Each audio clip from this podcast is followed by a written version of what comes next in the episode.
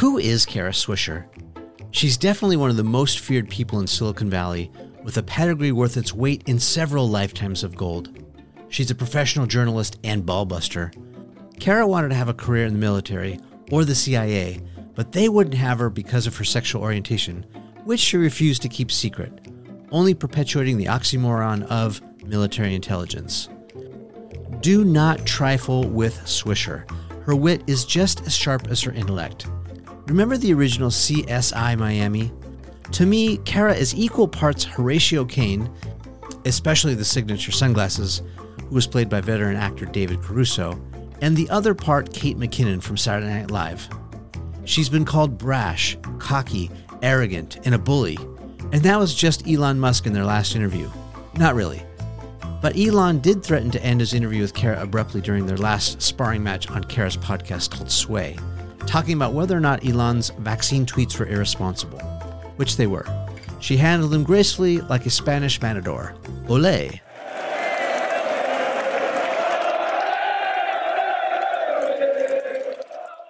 From Steve Jobs, Bill Gates, Zucks, Dorsey, and all the tech billionaire boys club to heads of states, authors, actors, et al. have been in Kara's hot seat at one time or the other. She's a pro. She doesn't take your shit and doesn't hold back from asking the hard questions. She's a mother of three and pretty good at it by her own account. Although, if any of her children decide to commit a crime, she said she would immediately turn them into the authorities. So that's the way it is. Here we go with the incomparable Kara Swisher. So, uh, I'm you right now, okay? Yeah. Hi, everyone. I'm Kara Swisher. I'm, I'm a writer, a podcaster, and a tech genius. And you're watching Behind the Brand with Brian Elliott. Oh, you want me to do that? Oh, That's a cold hmm. open, yeah. I I don't want to do that. I don't. We don't usually.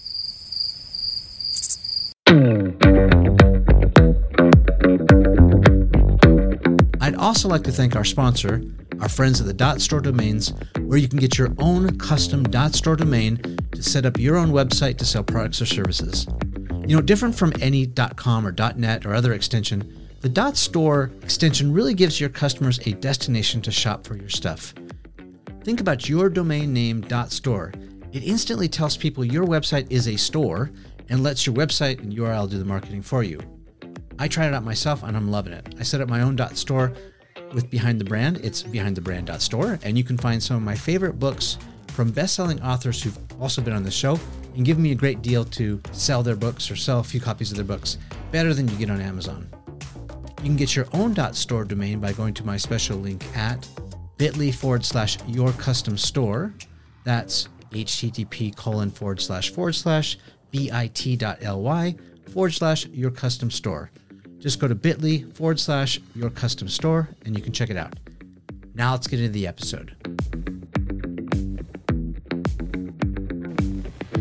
Okay, uh, let's break protocol. I mean, Alright. if if if ever there's a time to break Sorry, they just don't like me doing stuff like that, so I don't want to. No, it's only been Okay. a decade, and All no right, one well, I don't ever care. broken protocol. Well, I here love we go.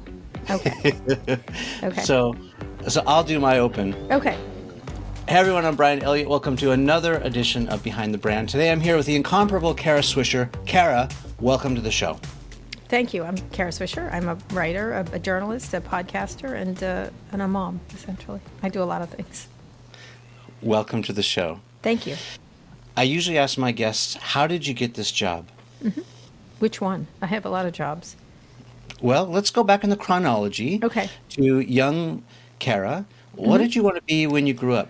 Uh, I wanted to be in the CIA. I wanted to be. I want to be, or the military, and uh, I couldn't because I couldn't be in the military. I wanted to do military intelligence because I was gay, and at the time, uh, uh, uh, continuing into today, there's a lot of problems. But at the time, it was don't ask, don't tell, and I didn't want to do. I wanted to tell. I wanted them to ask, and so it wasn't really didn't work out. Um, so I couldn't join the military, and so I went to. Um, I had gone to the Foreign Service School at Georgetown University and studied international affairs, and I thought I would I would possibly do some sort of service, some sort of service to government. But then, uh, when it's journalism, worked for a lot of places.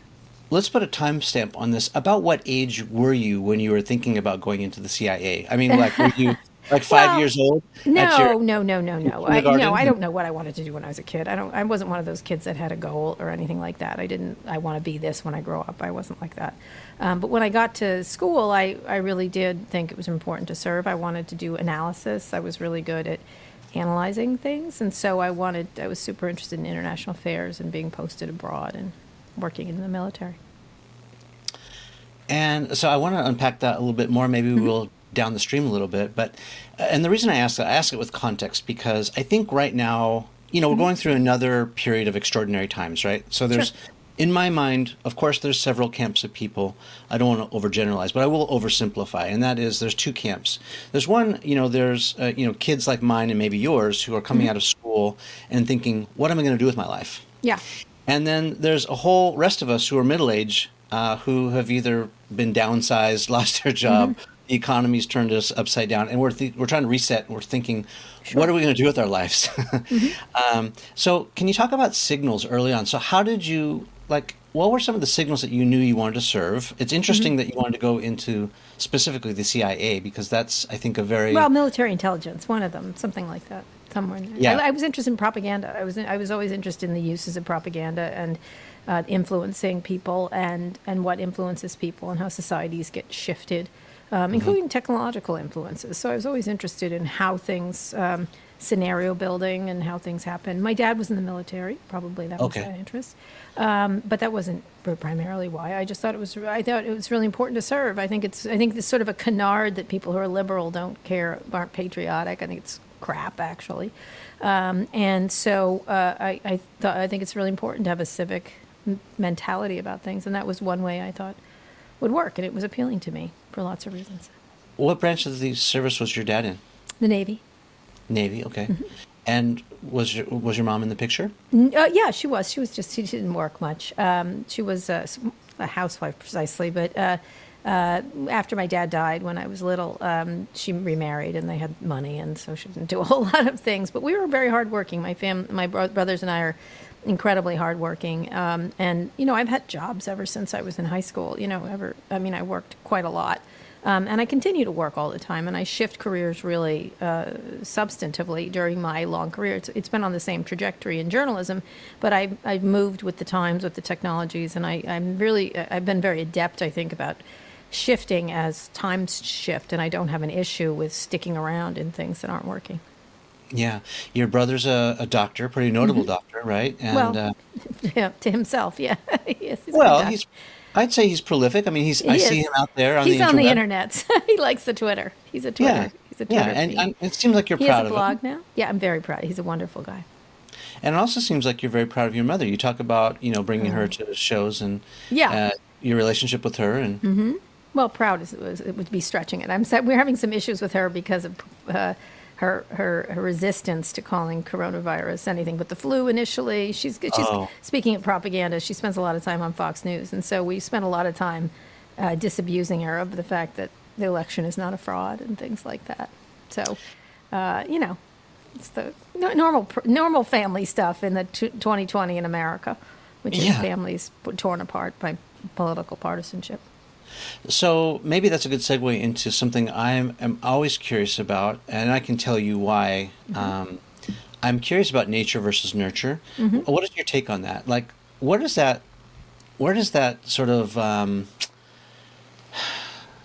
call to duty, almost like this sense of obligation to like serve, your hard work ethic? Where does that come from? Do you think that's born, or was that No, I it learned? think it's I think it's learned partly. Partially, I think there's some people people have a nature. I have children. I have several children. I have three children, and uh, they're all different. And the way they are was the way they were born. One, my oldest son is is always been very happy. It was very happy from and very easy to. Also easy to, to get to do things too. You know, I mean, he's just my other one's much more stubborn and um, uh, and and more wary. My daughter is uh, very confident uh, very happy, very in charge, and and so people have their personalities when they come out, um, but you can you can they can be impacted easily by events. Um, so how you raise someone, the kind of love you give them, the kind of attention, uh, the kind of um, you know how you focus on them, how things of external things happen to them in the world uh, can change people's trajectory really dramatically, um, and and move them and maybe even sharpen some of the edges that they already had in ways that aren't so positive. Um, I was just watching this really wonderful movie that's up for an Academy Award, Promising Young Woman, which uh, which is a really tough movie, but great. And here's someone. The whole point of it is she was. Pro- they thought she was promising because she was in a medical career. I thought she was very promising what she ended up doing, even though it was disastrous. You know, so it's a it's a really interesting question of what promising is um, to people. Yeah. And so, was there an event in your life that sort of, you know, changed the trajectory of my of dad's you- death? That's it. That was it. That was the only one. I mean, there's lots of things like different career turns, but they're just they happen all the time. I think people um, think there has to be this great grand moment of like this is when everything started. I think one of the things that's really important is is that you shift constantly, and I do that all the time. Like one day I decided I wanted to not work for a newspaper anymore. I wanted to start my own thing. I was very entrepreneurial, and I was tired of saying I'm better. I know better. Uh, Just well, if I know better, I should go do it. You know what I mean? Like, not a lot of people Oh, do yes. that. You know, I think not a lot of people do that, but I did. I have a, a personality trait that is like, well, stop, stop talking, Kara, and do something about it. Um, and When was that, by the way? Oh, I did it lots of times. I do it all the time. I do it even today.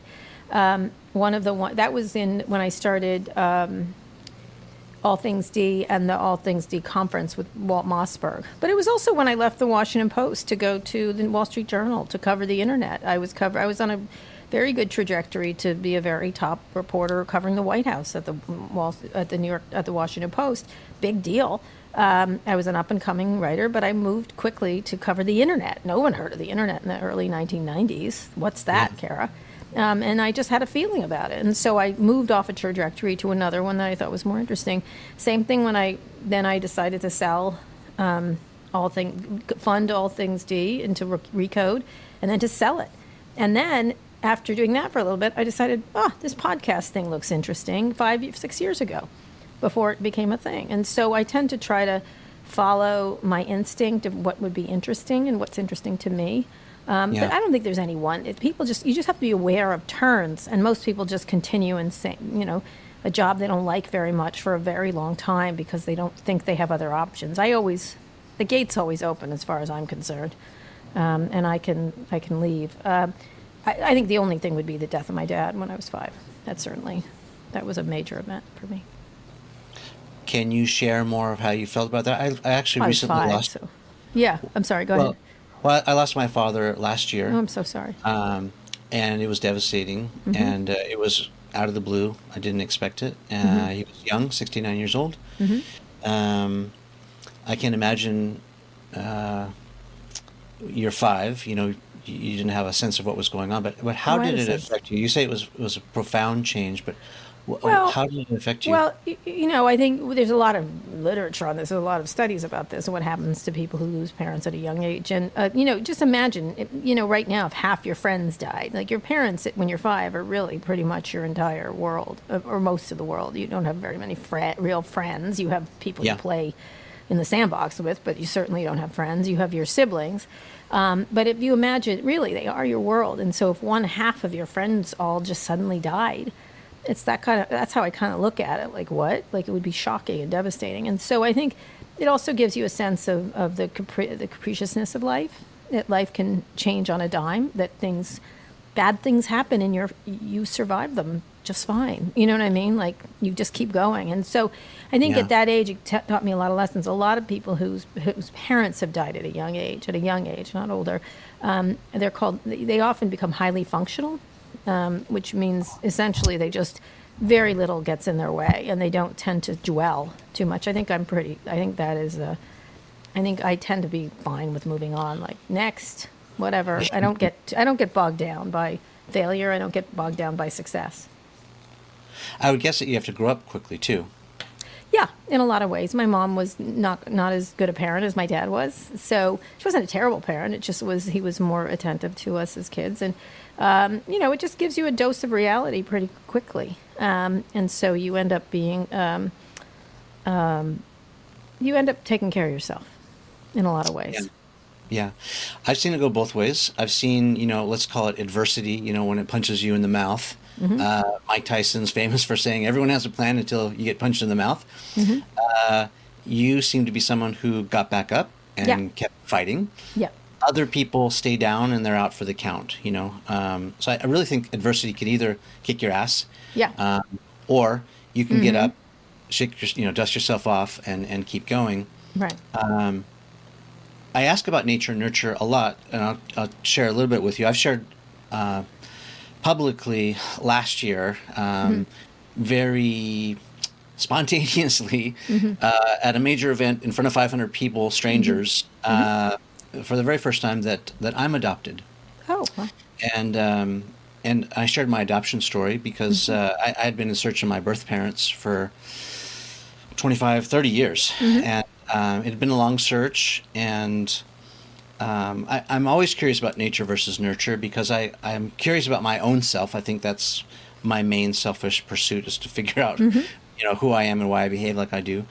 Um, but it was both the you know most incredible but most terrible experience at the same time. I found my mom, uh, but it turns out she did not want to be found ah. and and that was surprising. And then I found my dad, uh, and he did want to be found. He was, uh, you know, a hippie, um, very liberal uh, Jew, you know, uh, open-minded. You know, had uh, followed the Grateful Dead and lived in Haight Ashbury. You know, a San Francisco guy, uh, super colorful, interesting person. Um, but it was hard for me to reconcile um, my mom's side just because I, I never got contact. Uh, And, you know, so I have a whole side of the family, the DNA side that I, I haven't cracked the code yet. But uh, that's why I ask about signals and, and nature and Well, that's nurture. a story. Steve Jobs had a similar thing. You know, he, he when he when he was um, looking looking for his family, he did find his sister. I think that was important to him more so than his parents. Um, and he Yeah. had a very close relationship with his with his um, adopted parents. And I think it hurt. I think he recognized who what parents really are. They aren't necessarily the people who birthed you. But you know, Yeah. it's, these days it's so much. It's such a complex issue, um, and there's so many people with that, that have pa- families in different ways. My uh, sons just found two of their half sisters, which was kind of interesting.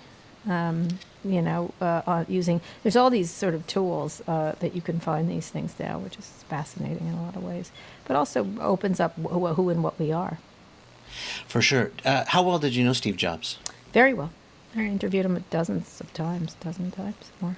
Yeah, and I, I saw him more than that. Yeah, what I read about him, and I don't know, maybe you can confirm this, is he sort of had this chip on his shoulder, almost like to, No. Almost to prove. Uh, it, it goes back to adoption that he was, you know, trying to prove something that. I, No. And I also heard anecdotally about a story about he met his dad in a cafe and sort of, you know, He went brushed him there. off. He went. Yeah. He didn't brush him off. That's a lot of the stories. You should actually do the reading. Uh, he Yeah. he uh, he did meet his father. He was disappointed by his father. Um, I don't. Yeah. He didn't. Um, he, he he didn't realize he had been in his restaurant. I think is what it was. Uh, uh, he um, but he did meet them, and I think he was less impressed with his parents than he thought he would be. But he was very happy to see his sister. Right. Um, I don't think he had a chip on his shoulder. I think he, you know, like a lot of people, when you get, um, you know, I think he he probably he was he was not an easy personality, but a lot of people aren't easy personalities. I think he had a lot of vision. I think he had a lot of heart. I think sometimes he had too much heart. Um, but he definitely, you know, like a lot of people who lived in public, they have a lot of negatives and positives. And um, Yeah. but I don't think he was trying to prove anything from his parents. I, I've talked I talked to him a great deal about that issue, um, and uh, he seemed Did to. he feel misunderstood? I think he wanted to say you don't. Your parents aren't always your parents. I think that was the message he wanted to. yeah. So Well, I would agree with that. Um, Mm-hmm. I know that firsthand. Uh, but um, did he feel misunderstood, do you think? no, I think he was very understood. I I don't know. I think he, no, I don't. Yeah. Uh, and you've grappled and wrestled with um, tech billionaires and Mm-hmm. tech stars over the years. Um, you've been titled like one of the most feared people in Mm-hmm. That's Silicon silly. Valley. Yeah. And you also happen to be female, Yeah. um, which I think is an interesting. Fear is a word they use by females that ask questions, just so you know, because they're scary. Yes. By the most powerful people in the world, I'm sure. They're terrified. Yes, I love it. And I was especially uh, impressed just with your last podcast with Elon. Mm-hmm. I know you talked to Elon many times. I'm sure you're you got him on speed dial. But there was a moment in that interview. Do you remember when you were sort of pressing the issue? And I can't even remember exactly what it was, but he sort of got a little bit nasty. He turned He a little bit negative, and he said, uh, "Kara, I'm happy to end this interview immediately." And you said, "No, thanks." It was Yeah. just like, "Ping," like Captain America. It's because he's or- done it before. He's done that before. He likes to do that, and he, you know, he wants everyone to go, "Oh no, no, dear sir," you know. Yeah. And really, uh, he wants people to get shook up by whatever. He can leave if he wants. I'm not his mama. You know, that's how I feel. Like, you want you go ahead. You're an adult. Leave if you want. I we're having a discussion. You don't like all of it, and I can't help you if you want to leave. I don't. I, you don't need my permission. Yeah. Well, well It was like what a it? threat. It was silly. He was just being silly. Yeah, but is that just peacocking though? Is that what it is? I don't know. He just was mad about something. No, it's just his thing. I could do. He every now and then he realizes he's the richest man in the world. He could do whatever he wants, but so can anyone else. That's my feeling. So I think that's what he's, he's like. Wait a second, I'm Elon Musk. I could leave if I want. I guess I don't know. I have no idea what he was going through his head, but he Yeah. didn't leave, so he didn't. So Well, maybe let's frame this as advice to other journalists or people that are trying to tell stories. What advice do you give them when you come up with with a you know up against a big personality like that, and you um, get a little bit of pushback? just so what? Like, don't worry about it. Like, don't like I don't I don't like you know I'm not I don't stay up at night worrying about what Elon or anyone else thinks of me. I really don't. I could care less, and I, do, I don't- not to say I care or don't care either. Um, I try to be fair. I try to be polite. Um, I try to ask tough questions. I respect their intelligence.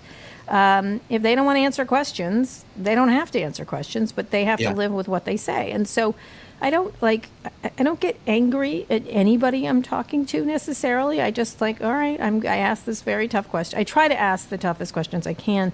And, and, ho- and, and by tough, I don't mean, I don't, I mean hard, like really difficult and thoughtful questions. And I think one of the things that always sticks to people that ask like that, oh, you're so mean or something like that. Why is it mean to ask, oh, I don't know, Elon about his issues around COVID? Well, how could, how, and, and ask it very directly because I'm respectful to him. How could you have tweeted that about COVID? I think that's irresponsible. Yeah. And, and then I said I thought it was irresponsible. So he knew where I was coming from. I asked a direct question, and he he gave actually a, an answer. It wasn't an answer I liked, but it was an answer. And so, um, but I, I think you just have to have respect to see people where you're coming from and be very honest. And I think most smart people do not resist that. They don't like they they they might not give you an answer you like, but I don't like um, they don't shake me up. Like I don't care. Yeah. They're not Well, it- again. I'm not their mama. So let me ask a little bit further. If I was Elon's mother at that moment and yelling at a journalist like that, I'd have said, "Don't ever talk to someone like that again." But that's sure, different. well, it makes sense. Yeah. But is is that the case? uh, Are you able to do that because you have this great pedigree now, or this great breadth of experience? Like, was it the same way Yes. when you first started your career? Yes. You know, Yes. you had the same moxie, the same guts. Yeah, I don't, I don't, I don't like, I don't, I I don't like. You either have to be secure in yourself or not. I just, if it, it, you know, I wasn't as knowledgeable. That's different. Like I didn't have as much knowledge. Now I have a lot of knowledge and I have a lot of experience and a lot of expertise. But that doesn't mean my judgment's perfect either. By the way, you know, all kinds of studies about people who have lots of experience making bad judgments or different judgments than the correct judgment. And so I, what I like to do is I just, I, I, I, I try to do my best work of research and then and, and knowing what I'm talking about. I try to read widely when I'm talking to people. I try to know what what, what they've said about things before. I have respect Right. enough to have spent time to know what they've said. And then when they start to move into talking points, I try to get that out of the way really quickly. I'm like, listen, that's your talking point. I did it with Brian the other day, Chesky. He was looking down at a sheet. I said, put your put your eyes up at me. Don't look at the mm-hmm. sheet. Look at me. Right. Answer the question.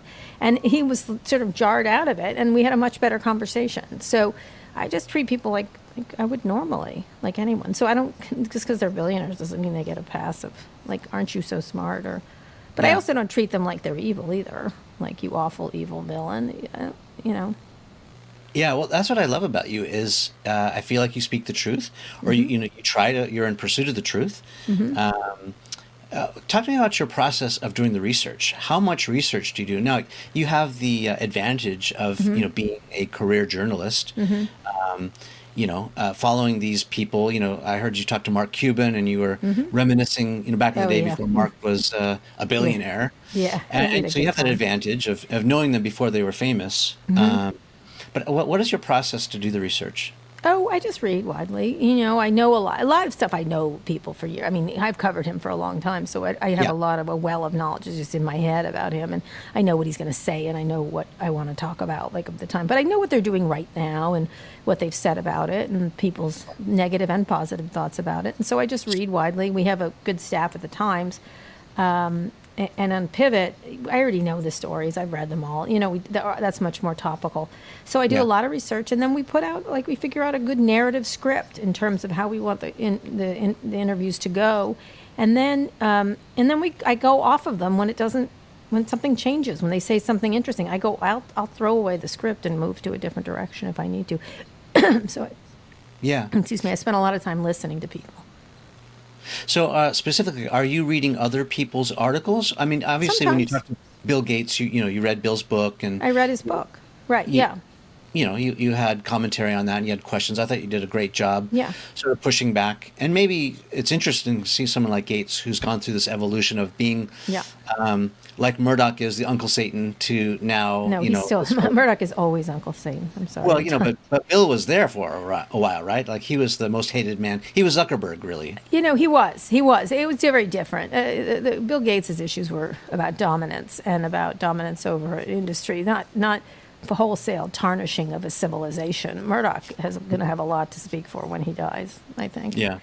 And he's a very different creature. I would take Bill Gates any every day and twice on Sunday to Rupert Murdoch. Do you think Zuckerberg's the archetype of, of Gates?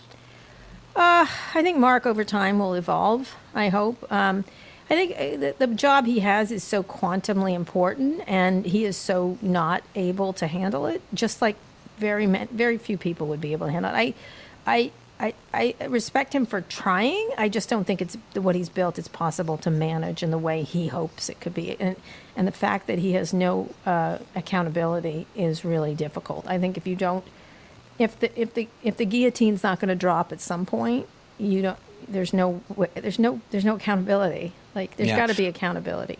Why don't you think uh, Mark is capable of handling this? Is it a lack big. of emotional intelligence? No, of course he has emotional empathy? intelligence. It doesn't matter. It, no person can figure out how to deal with all these problems in real time. This is he's talking Mm-hmm. about um, managing the human race and their communications and a- how everybody's thoughts and th- negative and positive flowing through his platform and, and and it's being used by a lot of negativity. You know, a lot of really dangerous information, and so having to make those calls in real time in the in the mass that's coming in, it's just not a job for one person, and it's not a job. Um, not that he's making every decision, but it's he. You know, the buck does stop with him uh, on lots of Yeah. big issues. But can't he surround himself with really smart people who? Um, No, it's not enough these- people. What he's built is it, it's it's a it's is it, who's in charge of all communication. It, that's what it is. Like I don't forget 60, 70 percent of people read their news on Facebook. In some countries, it's ninety. Uh, you know, he's.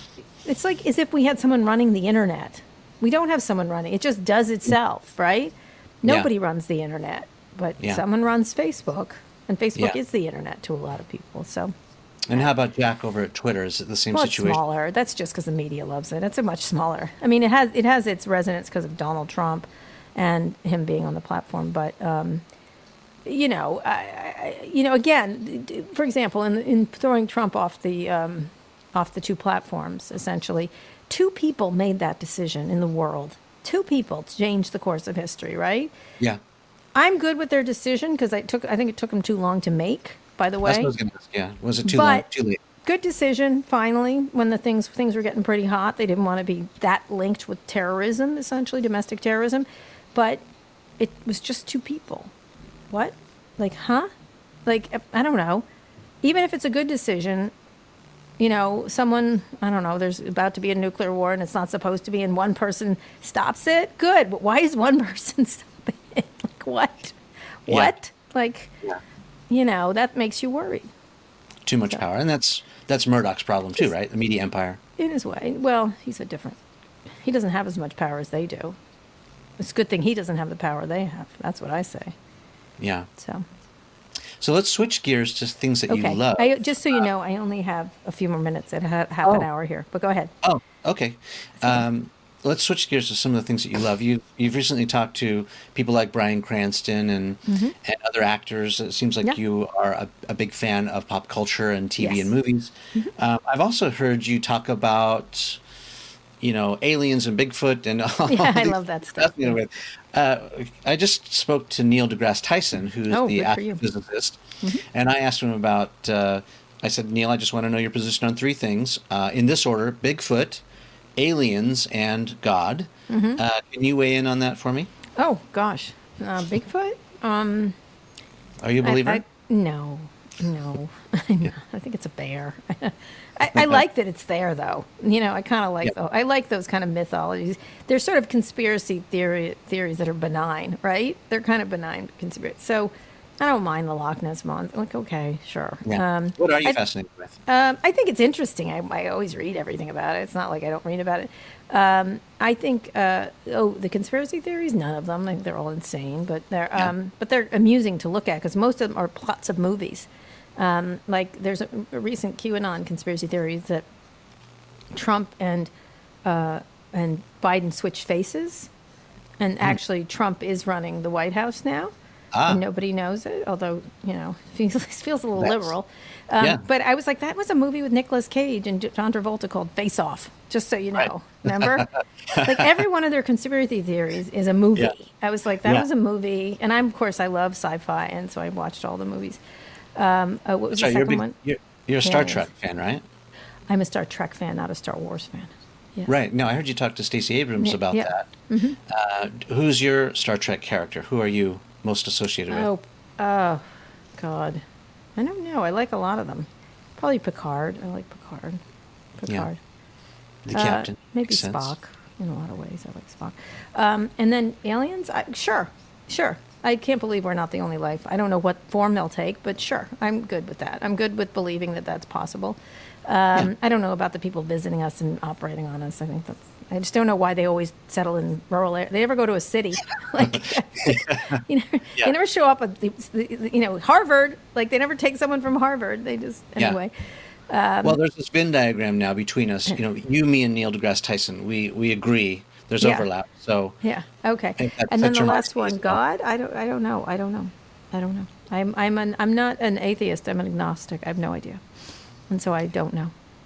There's. There's some order to the universe. It's clear when you look at nature. There's some beauty and uh, symmetry to it, but that might just be science. yeah. Uh, uh, what have you learned about yourself as a person who is now a mother of three? Well, now a Um, mother. I've been a mother for 20 years, but okay. Right. Like, so what have you learned about yourself in hindsight? Um, sort of taking inventory a little bit. Uh, Um, and, and, this means a lot to me because I'm also a father, so I have I have 4 children, uh, Mm-hmm. Good for you. and being someone who's adopted, I have I have this interesting perspective. Mm-hmm. Uh, I'm just curious to hear it from your point of view.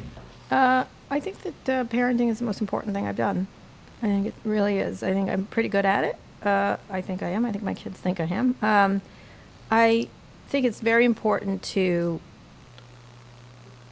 do that part right, like the best to really be be there. I haven't Yeah. been there the whole time. I've done a lot of work. I work a lot, and um, and I've made What makes you good some at it? mistakes. What? What, I'm sorry? what does being good at it mean? What makes you good at it? Um, I think I don't. I think you'd be surprised, but I'm not very uh, heavy-handed.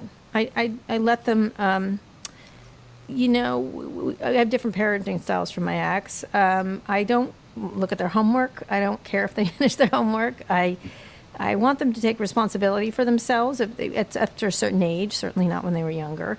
Uh, but on some level, uh, I'm always like, "What do you think?" Let them make their decisions. And you know, I don't like. It's not like, "What do you think about taking drugs or drink, the, the drinking and driving?" That's not what I'm talking about. But I like them to to make their to learn to make their decisions and take responsibility for them, Yeah. um, and good decisions. And and I often say, "Well, that's a decision. I don't know if it's a good one." But it's a decision. You know what I mean? Like make make good decisions. I often say to them when they leave the house. It seems like a very uh, Socrates way of raising your children. So, You I don't know. I don't know. I don't know. you know, sort of like you know the the the teacher will appear when the student is ready, and then you know Socrates, the Socratic method is all Yeah, about I just don't over. I don't overachieve at them. I don't think they. It, I don't think it does any good. I see a lot of parents that are um, you know, the whole thing with like my son is like, oh, if I do this, I'll get an A in this. I said, just do it because you like it. Like, do not do anything for a grade or maybe if I do this club, it'll be good for college. I'm like, please don't do that. Please, for the love of God, don't do that because you'll be on an achievement yeah. wheel your whole life. And by the way, you'll never catch up. And so yeah. the things I've done in my career is I've, everything I've done, I've liked myself. Like, I like it, makes me happy. When I'm happy, I create jobs. When I'm happy, I, I'm creative. And so I really do push among my kids, like, please don't do anything for being a good boy or a good, just, just don't. I'd rather you watch a movie. Like, I'd rather you not um, uh, try to like be performative for some dumb thing like getting into college. Like, you either yeah. get into college or not. Just enjoy your learning. And yeah. so I think some of the teachers hate me because I'm always like, that homework's useless. And they're like, it is? I'm like, absolutely. Let me just tell you, this is what you need to do to be successful in the workplace. You need to learn how to be on teams. You need to learn how to be um, th- uh, creative. You need to be thoughtful about how you, and intentional. I was like, these are the things you don't teach in school. Learning whatever you're learning here is not the way you're learning it is not going to memorization. It's really not. Unless you want to be a doctor, yes, you should know chemistry, right? Mm-hmm. But if you want to do this, you don't need this. And so I want them to learn for learning's sake and no other reason. And I just can't, I, hate watching a lot. Of, we're in DC now. We used to be in San Francisco. It was a lot easier to be able to push this. But, you know, there's a lot of kids that are just wrapped, they're, they're, they're, they wrap themselves around an axle of achievement. And let me tell you, there's always someone better than you. And you will never win that particular game. So do what you like. Do what you like because you have the freedom and the privilege to be in a society, even as tough as it is with COVID, and not everybody, lots of people are suffering, and different people are suffering, but many of the people my kids are around are very lucky. And um, it doesn't mean they can't be sad, it doesn't mean they can't be depressed about what's going on, they can't grieve the things they're missing, but that they shouldn't be doing things for no, for any reason except that it either helps the world or they like it themselves. One of the favorite things I heard you say on a a podcast of the past two. I think you were talking about uh, crimes and murders and, and, mm-hmm. different things, and you said, uh, you know, if if my ch- if my child committed a crime, I would definitely 100% turn them into the authorities. I just thought that Scott was so great. Mad. You were talking so about great. the oh, it was Bryan Cranston. It was the show yeah. on. that's the plot point. The, the you know it from the beginning, so I'm not giving you anything. But he shields his son from his son's done a hit and run, and he goes to take him in. It turns out a mobster is is the kid that got mobster's kid, and so he decides to. It has lots of repercussions that are negative for other people, not his son, and so yeah. Um, I just I don't know. I would turn him in. I think people should be responsible. I you know I'm thinking about this a lot with the promising young woman because nobody turned that person in or they didn't drop the dime on them and look what happened. Like the repercussions are vast. Well, so. there's there's this precedence on this too. Look at Nazi Germany. Look at mm-hmm. the whole Trump era. I mean, there's lots of different yeah. things. Uh, one of the things that you admit that you're bad at is vulnerability. I loved that interview with Brene Brown. no, no, she called me Brene Brown, the queen of vulnerability. Said I'm the most vulnerable person she's ever met. Well, so, so I agree with Brene, but you think that you were bad at it. So um, I don't um, think I was bad at it. I just don't. I don't use the word vulnerability. I don't mind. I, I think I, I look at it. It's like I, I, I am not scared I think vulnerability is not weakness. I think it's a strength. I think I'm not scared of negatives things happening. I'm not scared mm-hmm. of disaster. I'm not scared of. I'm scared. What I always say when my sons are scared, my my daughter's too young to articulate this, but um, someone said, "What are you scared of?" I said, "Things that are scary. Otherwise, not really." Mm-hmm. You know what I mean? And so mm-hmm. there's there's a very limited number of things that are actually scary, and I'm I am appropriately scared of them. But everything else, I really couldn't give a fuck. yeah, I mean, do you think you built that thick skin one thick. from? It's not thick. It's not. It's really what? no. What's thick about it? I'm not hiding from it. I'm accepting it. Well, you're going in there. Many in many cases, what looks like a David versus Goliath. You know, you're the David against. Are they literally going to hurt me in any way that is going to affect my life? And no, there's no real danger for me.